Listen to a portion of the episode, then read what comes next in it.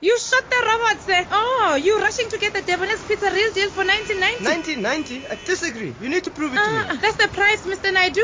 1990. Hey, Chineke, this guy doesn't know that the real deal is 1990. Oh, shame. I hope you're not joking. I'm recording this. Oh, my father never heard me on radio before. it's not a joke. Believe it. The Debonair's Pizza Real Deal. Available in chicken and cheese or bacon and cheese for only 19.90. Debonair's Pizza. Try something amazing.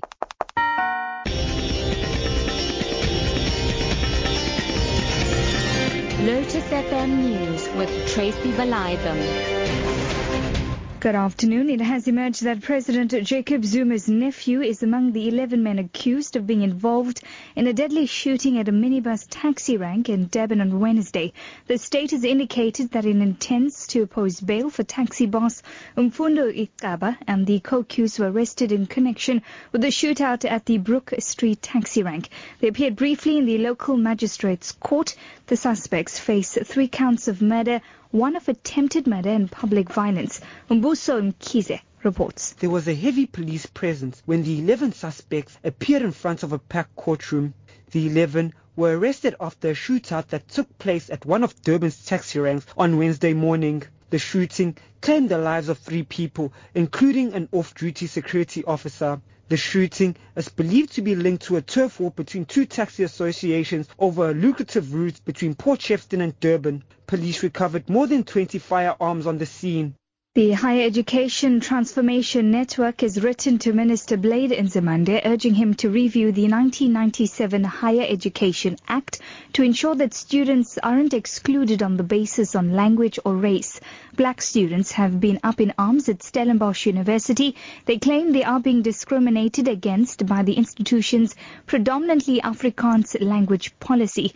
The network's Hendrik Makaneta says vice chancellors are simply not willing to put the issue of language on their agenda. Afrikaans is one of the most difficult languages that our students are finding it difficult to cope with, particularly at Stellenbosch. In the long run, we would propose that our institutions of higher learning must adopt at least one or two African languages that can be developed in the same way that Afrikaans was developed. But for now, a compromise must be reached. English is the better medium of instruction that our students are able to converse with. COSATU in the Northwest has welcomed the North Gauteng High Court's decision to allow or to deny directors of Aurora Mining Company leave to appeal a judgment holding them liable for damages after stripping the mine of assets. The directors include Khulubuse Zuma, Zondwa Mandela, Thulani Ngubane, and Fazel and Solly Bhana. They're liable for stripping of mine assets to the value of 1.7 billion rand at the Pamodzi gold mine in Orkney. The destruction of the Aurora Pamodzi gold mines has led to the loss of 5,300 jobs. Solly Phetoe is the secretary of COSATU in the Northwest. As COSATU and National of Mine Workers in the Northwest Province, we welcome the rejection. I heard that they're saying they're going to appeal. We would advise them stop wasting your money. Use the money that you are paying lawyers and senior counselors and pay workers and close the matter because they know very well they have no case against workers. Legal representative for the Democratic Alliance advocate Anton Katz has stressed that disciplinary action without suspension would be meaningless. DA is the first respondent in the appeal case by the SABC against the Western Cape High Court ruling that the public broadcaster's chief operating officer be suspended and disciplinary action be taken against him. DA wants the SABC to implement public protector Thuli Madonsela's recommendation that Motsoeneng be removed. The appeal court judge Lex Mpati needed some clarity from advocate Katz. What is it that you would want to see now? What Schippers J ordered. It's appropriate, it's just and equitable, and it fits the facts. And that's what we come here to say.